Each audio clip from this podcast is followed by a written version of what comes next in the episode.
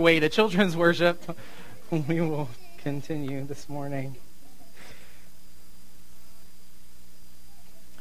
As Brian said, this is uh, Mission Sunday.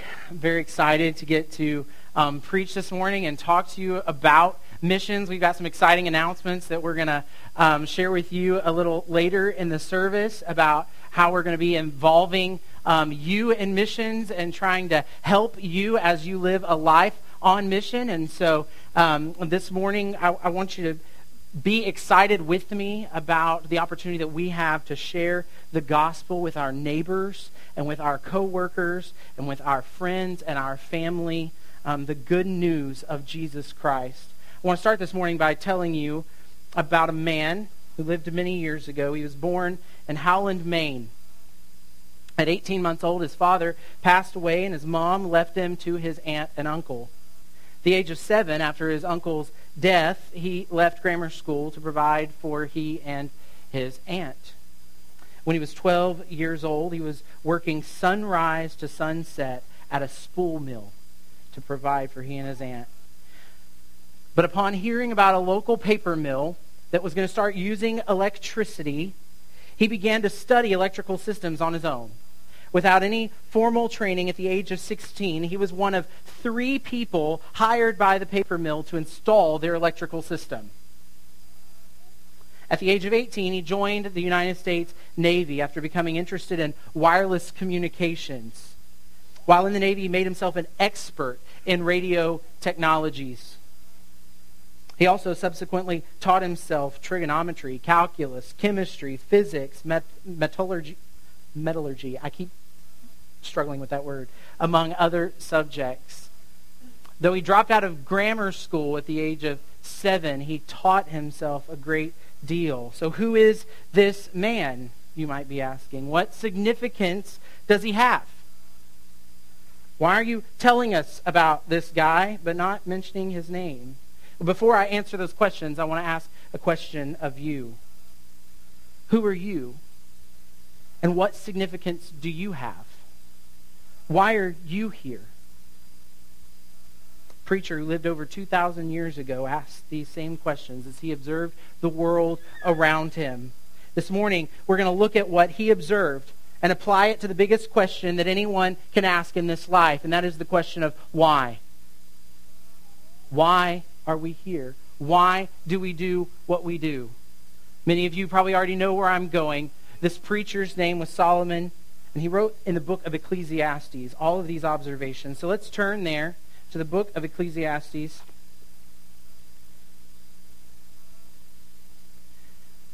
Begin in chapter 1, verse 1. We'll be walking through the entire book this morning. And some of you are like, are we going to be here for hours? Um, no, we're, we're we're going to give a flyover of the book of Ecclesiastes, and so we'll be moving pretty quick. So keep your hands on your Bible. Um, we're going to we're going to begin in verse one, verse one and two. The words of the preacher, the son of David, king in Jerusalem. Vanity of vanities, says the preacher. Vanity of vanities. All is vanity. It's not exactly your best life now. Is it? not exactly your best life now. Let's let's stop and talk about this for a moment. So who who is writing this? The preacher, the words of the preacher, the son of David. Many believe that this is Solomon. He's king in Jerusalem. Solomon was known as the wise king and the very wealthy king possibly the richest man to have ever lived. He would make Bill Gates look like he was living below the poverty line. This is who's writing this book. And that, that means a lot and that says a lot as we walk through the book of Ecclesiastes that this man who had everything you could ever want in this life, he had it. Women, he had them. A thousand of them. Money, he had it. People were coming to him from other kingdoms for loans, right? Wisdom, he had it. He's got it all. He built for himself ponds and forests, houses that took longer to build than the temple. He had it all. And look what he says in verse 2 Vanity of vanities, says the preacher. And just in case you didn't hear it, he repeats it. Vanity of vanities. All is vanity. This is his thesis statement. This is it. This is what the rest of the book will flow out of. The idea that this life is meaningless. Vanity carries with it the idea of a vapor or a fog. Have you ever been driving in the morning down the road and you see fog across the road in front of you and it looks beautiful as the sun is rising? Beams of light are coming through that fog. You're like, when I get to it, I'm going to pull out my phone and Instagram that thing. Maybe you don't do that. I do that. All right? And then as you get up to the fog, it's, it's gone. It's not there. You can't capture that moment. Or have you ever been climbing a mountain and the fog has settled right at the top of the mountain? But by the time you get there, you can't grab it. You can't hold on to it. It's, it's gone. And that's what Solomon is saying here. It's gone. It's a vapor. Vanity of vanities. All that we're doing, all that we're spinning our wheels trying to accomplish, it's gone like that. So, in recognizing this and setting out this thesis statement, Solomon begins to examine all the aspects of life by asking some questions. Here are the questions he's going to begin to ask, beginning in verse 3. Let's look at verse 3. What does man gain by all the toil at which he toils under the sun? So the first question he's posed is, what is work for? Why do we work? Will this bring us purpose? Look what he says. Verse 4 A generation goes, a generation comes, but the earth remains forever. Sun rises, the sun goes down, and hastens to the place where it rises. The wind blows to the south and goes around to the north. Around and round goes the wind. On its circuits, the wind returns. All streams run into the sea, but the sea is not full. To the place where the streams flow, there they flow again. All things are full of weariness. A man cannot utter it. The eye is not satisfied with seeing, nor the ear filled with hearing. What has been is what will be, and what has been done is what will be done, and there is nothing new under the sun. Is there, is there a thing of which it is said, See, this is new? It's already been in the ages before us. There is no remembrance of former things, nor will there be any remembrance of later things yet to be among those who come after. So, what are we working for? Solomon asked this question. What are we here to work? Is, is that our lot in life? Is that what we're here to do? We're here to work and create things. And he said, Well, if I look at the world, the sun rises, the sun sets. The sun rises, the sun sets. The wind goes around and around on its circuits. The rivers run into the sea, but they never fill up. It's maddening that nothing ever seems to finish. And what is already what is now has already been. So recently the iPhone 6 came out, and people were very excited about the iPhone 6. Some people.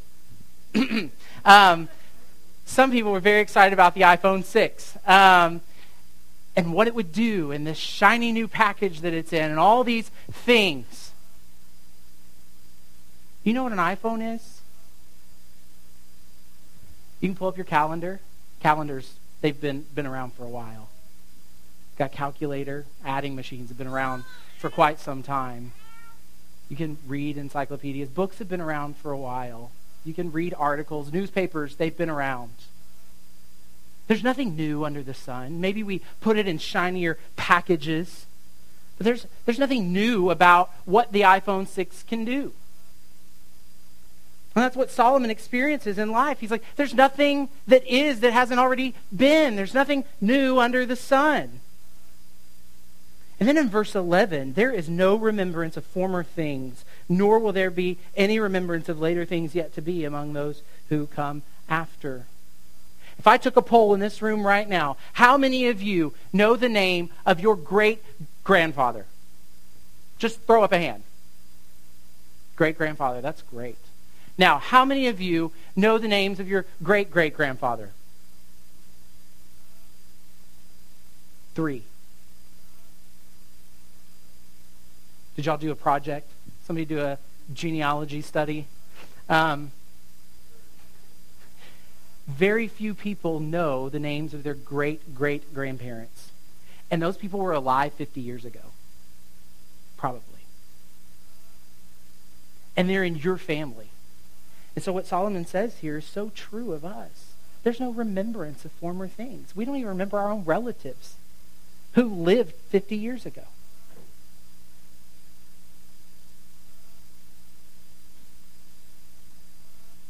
Is it to work? Well, no, obviously not. Obviously, that's not our purpose, because what we do will be undone or it's already been done. So then he goes on to ask another question Is it to gain wisdom?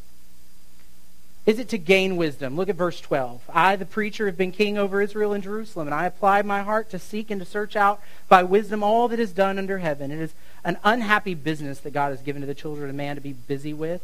I've seen everything that is done under the sun, and behold, all is vanity and striving after the wind. What is crooked can't be made straight. What is lacking cannot be counted. I said in my heart, I have acquired great wisdom surpassing all who were over Jerusalem before me. And my heart has had great experience of wisdom and knowledge. And I applied my heart to know wisdom and to know madness and folly. I perceived that this also is but a striving after the wind. For in much wisdom is much vexation, and he who increases knowledge increases sorrow.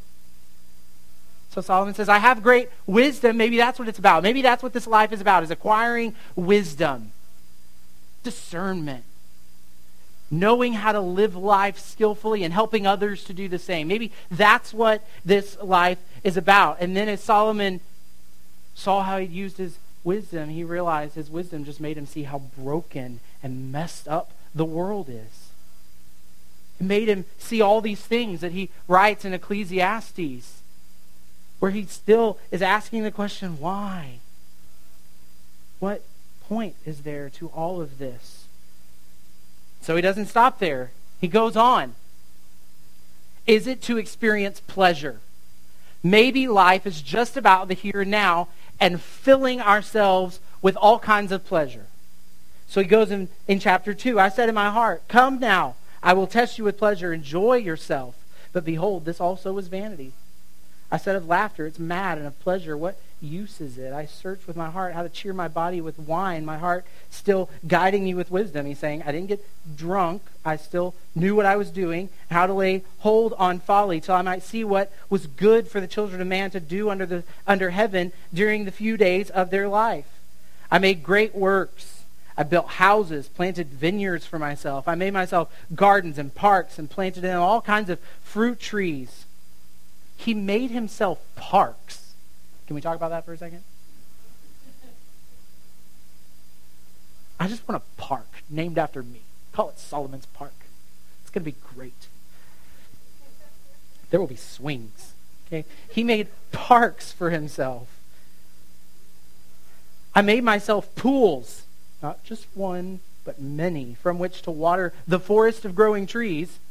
I bought male and female slaves. I had slaves who were born in my house. I had also great possessions of herds and flocks, more than any who had been before me in Jerusalem. I also gathered for myself silver and gold, the treasure of kings and provinces. I got singers, both men and women, and many concubines, the delight of the sons of man. Solomon is throwing the biggest parties that anyone has ever thrown for himself. He's got singers and dancers and women He's enjoying life. He's taking in all the pleasure that he can take in. So I became great and surpassed all who were before me in Jerusalem. Verse 9. Also, my wisdom remained with me. Whatever my eyes desired, I did not keep from them. I kept my heart from no pleasure, for my heart found pleasure in all my toil, and this was my reward for all my toil. Then I considered all that my hands had done and the toil I had expended in doing it, and behold, all was vanity and striving after wind, and there was nothing to be gained under the sun.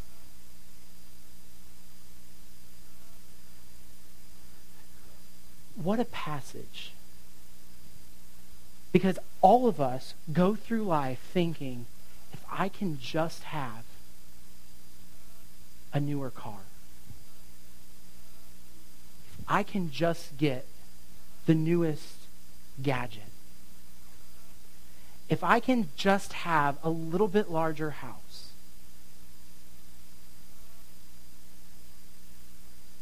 if I just had more friends, if I was just more popular, maybe I would be satisfied. But here's the man who had it all.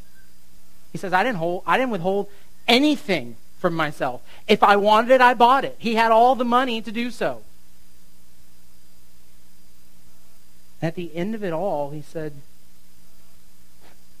It's vanity. There's nothing to be gained under the sun. It was all striving after the wind. So then he comes back to the wisdom question, okay? So he's tried the party life. He's, he's tried all of this all the pleasure. And he says, maybe, maybe wisdom is better than folly, right? I, I've tried the party thing, it's not working out, so maybe wisdom is just a step above that. So he comes back to that question in chapter 2, verse 12. So I turn to consider wis- wisdom, madness, folly. For what can the man do comes after the king? Only what has already been done. Then I saw that there is more gain in wisdom than in folly, as there is more gain in light than in darkness. The wise person has his eyes in his head, but the fool walks around in darkness. And yet I perceived that the same event happens to all of them.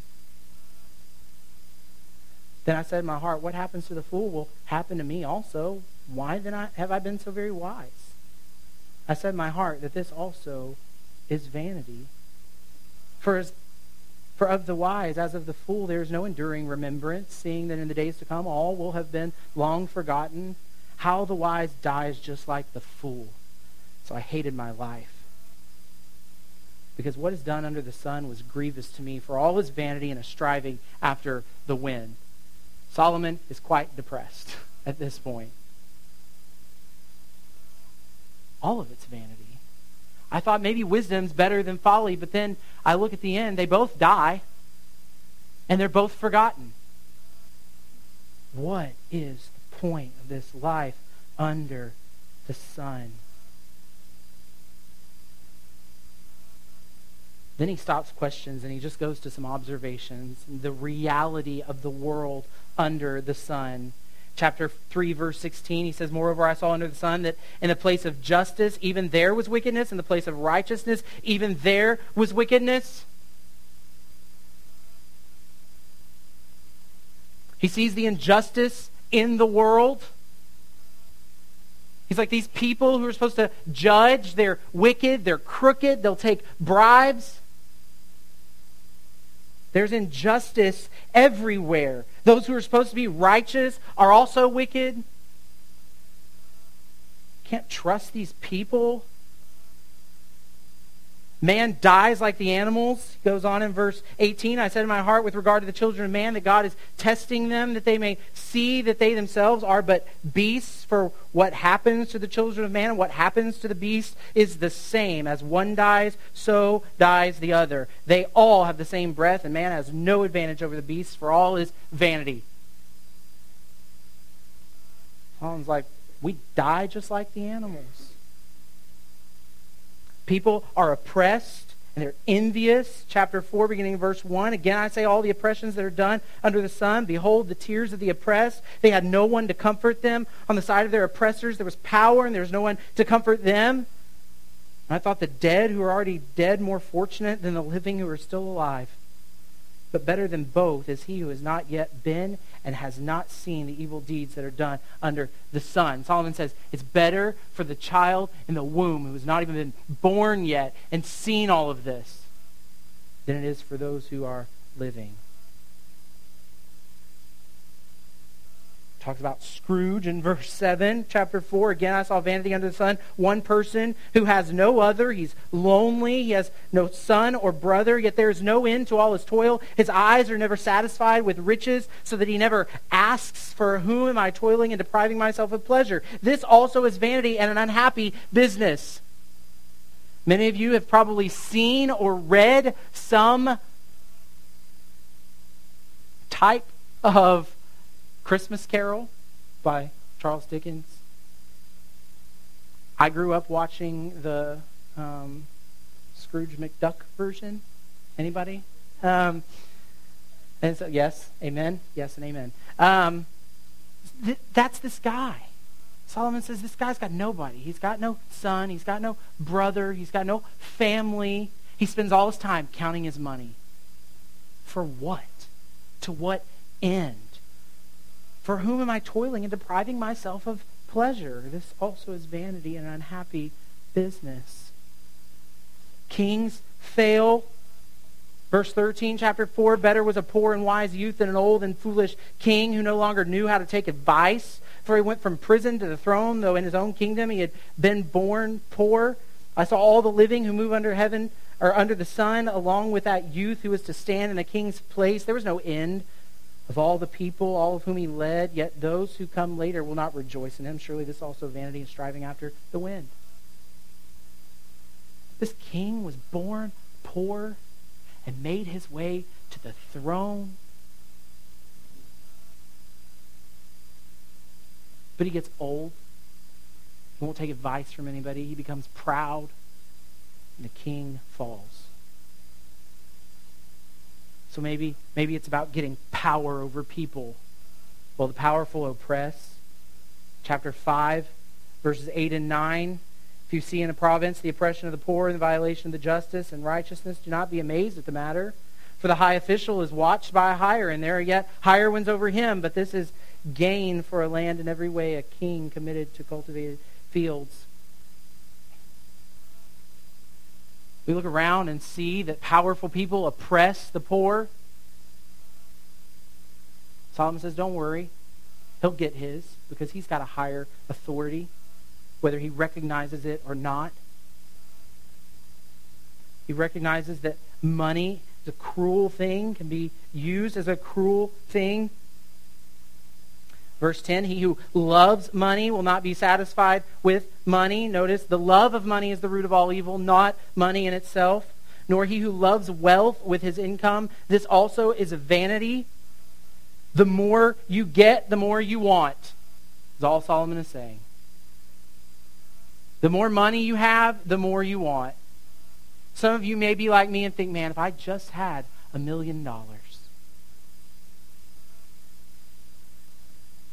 I just had a million dollars, I'd be set. Right? Buy a house, pay off student loans, living easy. But Solomon says that's not how it's going to be. Because when you get some, you just want more. Money is a cruel thing. Chapter 6 there's an evil that i have seen under the sun. It lies heavy on mankind. A man to whom god gives wealth possessions honor so he lacks nothing of all that he desires yet god does not give him power to enjoy them but a stranger enjoys them. You spend all your life spinning your wheels working 12 hour days to amass a nice bank account a nice savings a good house. And guess who gets it when you die you have kids, your kids do. And they didn't work for that money. What Solomon says is, I'm going to leave that stuff to my kids, and they're going to go blow it. All that work, and they're going to blow it. You can see over and over again big CEOs of Fortune 500 companies who pass away and leave their wealth to their children, and many of them end up drug addicts and losing it all. It's a grievous evil. If a man fathers a hundred children, lives many years, so that the days of his years are many, but his soul is not satisfied with life's good things, he also has no burial. I say that a stillborn child is better off than he. For it comes in vanity and goes in darkness, and in darkness its name is covered. Those kids aren't even going to give you a nice burial. When you die, they just want your money. That's what Solomon's saying about this rich man. And then finally, everyone in this world dies. Chapter 8, verse 8. No man has power to retain the Spirit or power over the day of death. It is appointed man wants to die, and after that, the judgment. There is no discharge from war, nor will wickedness deliver those who are given to it. All this I observed while applying my heart to all that is done under the sun, when man had power over man to his hurt. I saw the wicked buried. They used to go in and out of the holy place and were praised in the city where they had done such things. This also is vanity. These people who were religious and everybody recognized how good that they were, they die. Everyone in this world dies. But notice what Solomon keeps hammering on. Everything that is done under the sun is meaningless it's vanity, it's vapor, it's striving after the wind. But we don't have to stay under the sun because God sent one from over the sun to rescue us from life under the sun. Turn with me to John chapter 1.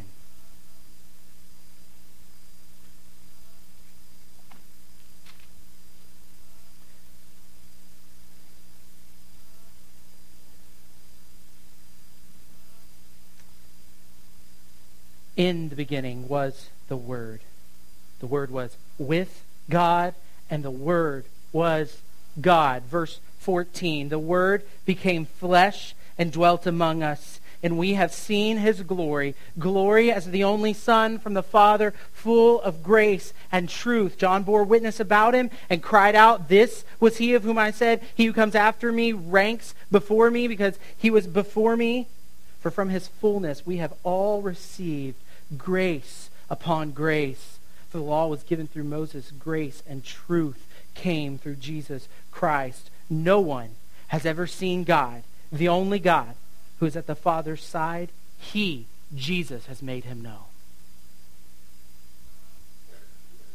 See, as Solomon is struggling in his depression of seeing all of this life as having no meaning, being a vapor, God sends one from over the sun to die that we don't have to live for under the sun. We don't have to live for this life. We get to live for a life over the sun. Solomon saw injustice, Christ is the righteous judge. Solomon saw that man dies, Christ gives eternal life. Solomon saw that people are oppressed and envious. Christ comes to lift up the oppressed. Solomon saw that people are lonely. Christ comes as a friend to the outcast. Solomon saw that kings fall, but Christ comes as the righteous king.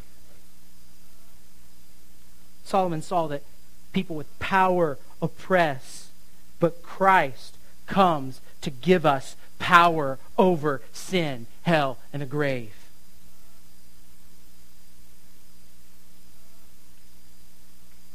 Everyone in this world dies. Christ came to die for us and defeat death in our place.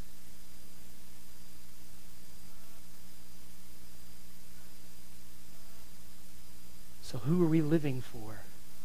We're not living for life under the sun. We're living for the one who is from over the sun. In Christ, there is meaning. In Christ, there is purpose. Why are you here? The big question are you here to gain stuff, to amass treasures for yourself that will be left to someone who doesn't care about them? Or are you here to work for Christ and to live for Christ? We love to quote this verse from Colossians 3:23, whatever you do, work heartily as for the Lord. Do not fear men or not do it for man. Don't do it for man. Work heartily as for the Lord. What does that mean? We like to throw that verse around, but what does that mean? Well, I do all my work to the glory of God. Okay? Still speaking Christianese. What does that mean? What does that look like? Why do you work? Why do you work? Does it mean that we work with a good attitude? And, and we do our work with excellence? I think it does mean that. But to what end? I can work my whole life with a good attitude and with excellence and die on top of the company, and my kids still get my money.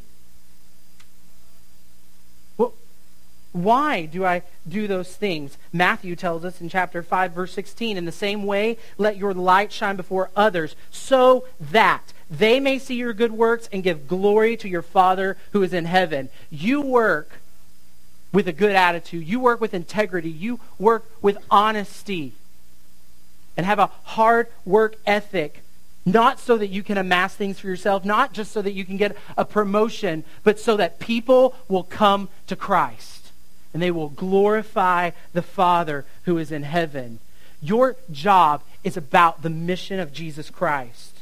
Do you view your workplace as a mission field? Have you ever asked why God has placed you where you are rather than complain about the people over you? rather than grumble about the money I make and the time that I spend there? Have you asked the question of why does God have me in this place at this time? Have you looked at the people around you and considered maybe it's so that I can help them live for something more than this life here and now? Maybe it's so that they can know Christ. Listen, friends, when we view our jobs in this way, when we see this as our mission field, it becomes a lot easier to do work. It becomes a lot easier to go day after day, 8 to 5, or whatever your hours are, and work that job with people who don't like you and you're not fond of them when you look at them through the lens of the gospel. Are you looking for opportunities every day to reach your coworkers for Christ?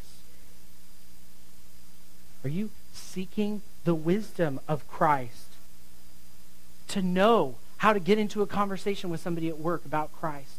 Just to drop the gospel into conversations. Are you finding your pleasure in Christ? How often does your conversation center on spiritual things? Do you talk about Christ in the same way you talk about your grandkids or your spouse Are you talking about Christ in your conversation? Does your life look like you find pleasure and joy in Christ? Or if somebody looked at your life, would it say they find pleasure in golf? They find pleasure in watching college football. They find pleasure whatever it is. Pick something.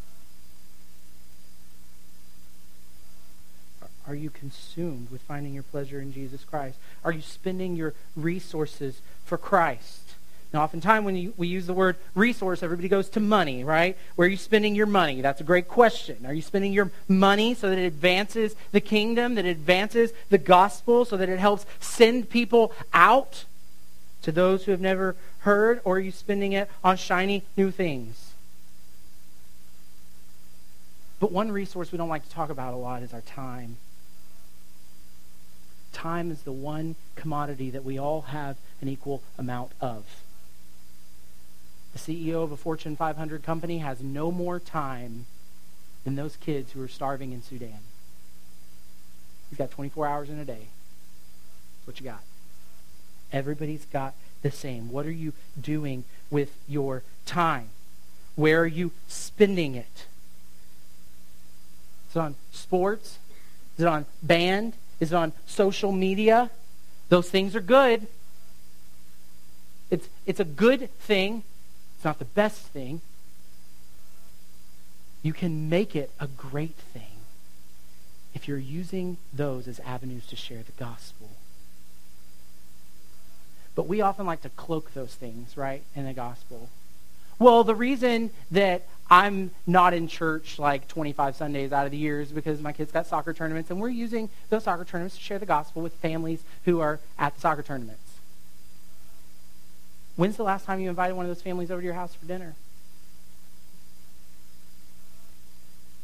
When, when's the last time you opened your mouth and shared the gospel with one of those people? Because we like to use this quote. Brian and I talked about this the other day. This quote that's been attributed to St. Francis of Assisi share the gospel at all times and when necessary use words. Right? Words are always necessary. The gospel is the good news. It is a message that must be shared.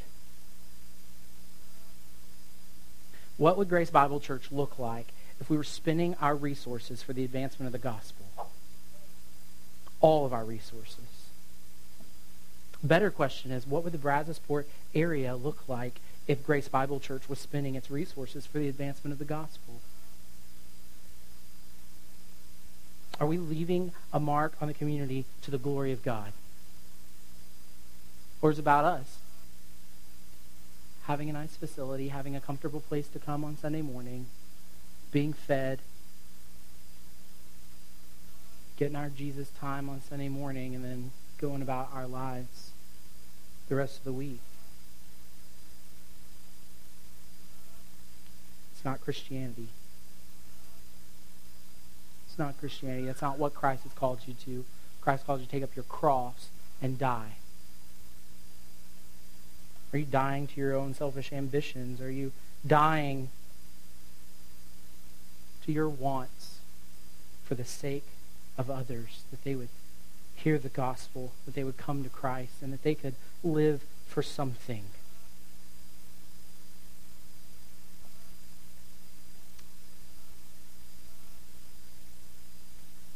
Are you dying to self in order to see others come to Christ? Are you dying to your pleasure? Are you dying to your comfort? Are you dying to your popularity? Have you died to your American dream?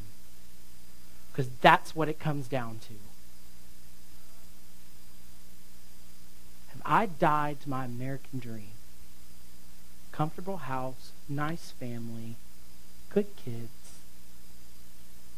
Make sure they all go to college, do the right thing, get a good job so that they can live this endless cycle over and over again? Or have we died to the American dream and said, you know what, God, it's all yours, take it?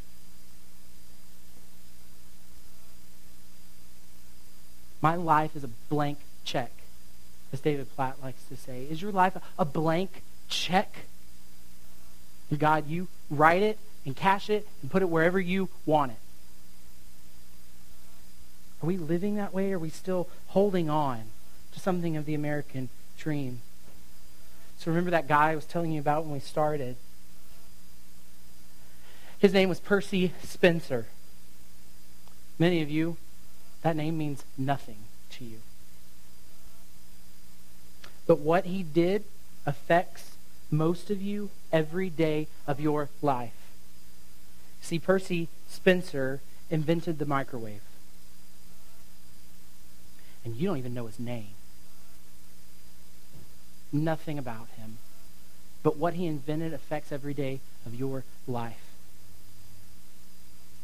He was paid $2 in gratuity by Raytheon, a company that is still around. He worked for them when he invented the microwave. They gave him a little $2 because if you're working for them, they own the patents. Today, we, we don't even know his name. Why are you living? Why do you do what you do? If you're not living your life for what is over the sun, you're not living at all. Let's pray. God, we thank you that you didn't leave us to the madness that is life under the sun, but you sent your son to ransom us to rescue us, to give us eternal life and to give us a purpose, something to live for, someone to live for. God, I pray that we wouldn't miss it, that we wouldn't waste this life on gathering up for ourselves things. They're going to be destroyed. God, I pray that we would see the needs around us, that we would see people who are lost and dying and on their way to hell, and God, that we would have compassion on them. And we would share the good news of Jesus Christ. God, help us no, no longer to be a complacent people who live day to day, just going about our, our regular jobs without thinking of the eternal purpose for which we were created. Let us see it as a joy and a privilege. You've chosen such weak vessels to share the powerful gospel of Jesus. And send us out to the Brazosport community, state of Texas, to our nation, and God, to the world, to the millions of people who have never heard the name of Jesus Christ, that we would go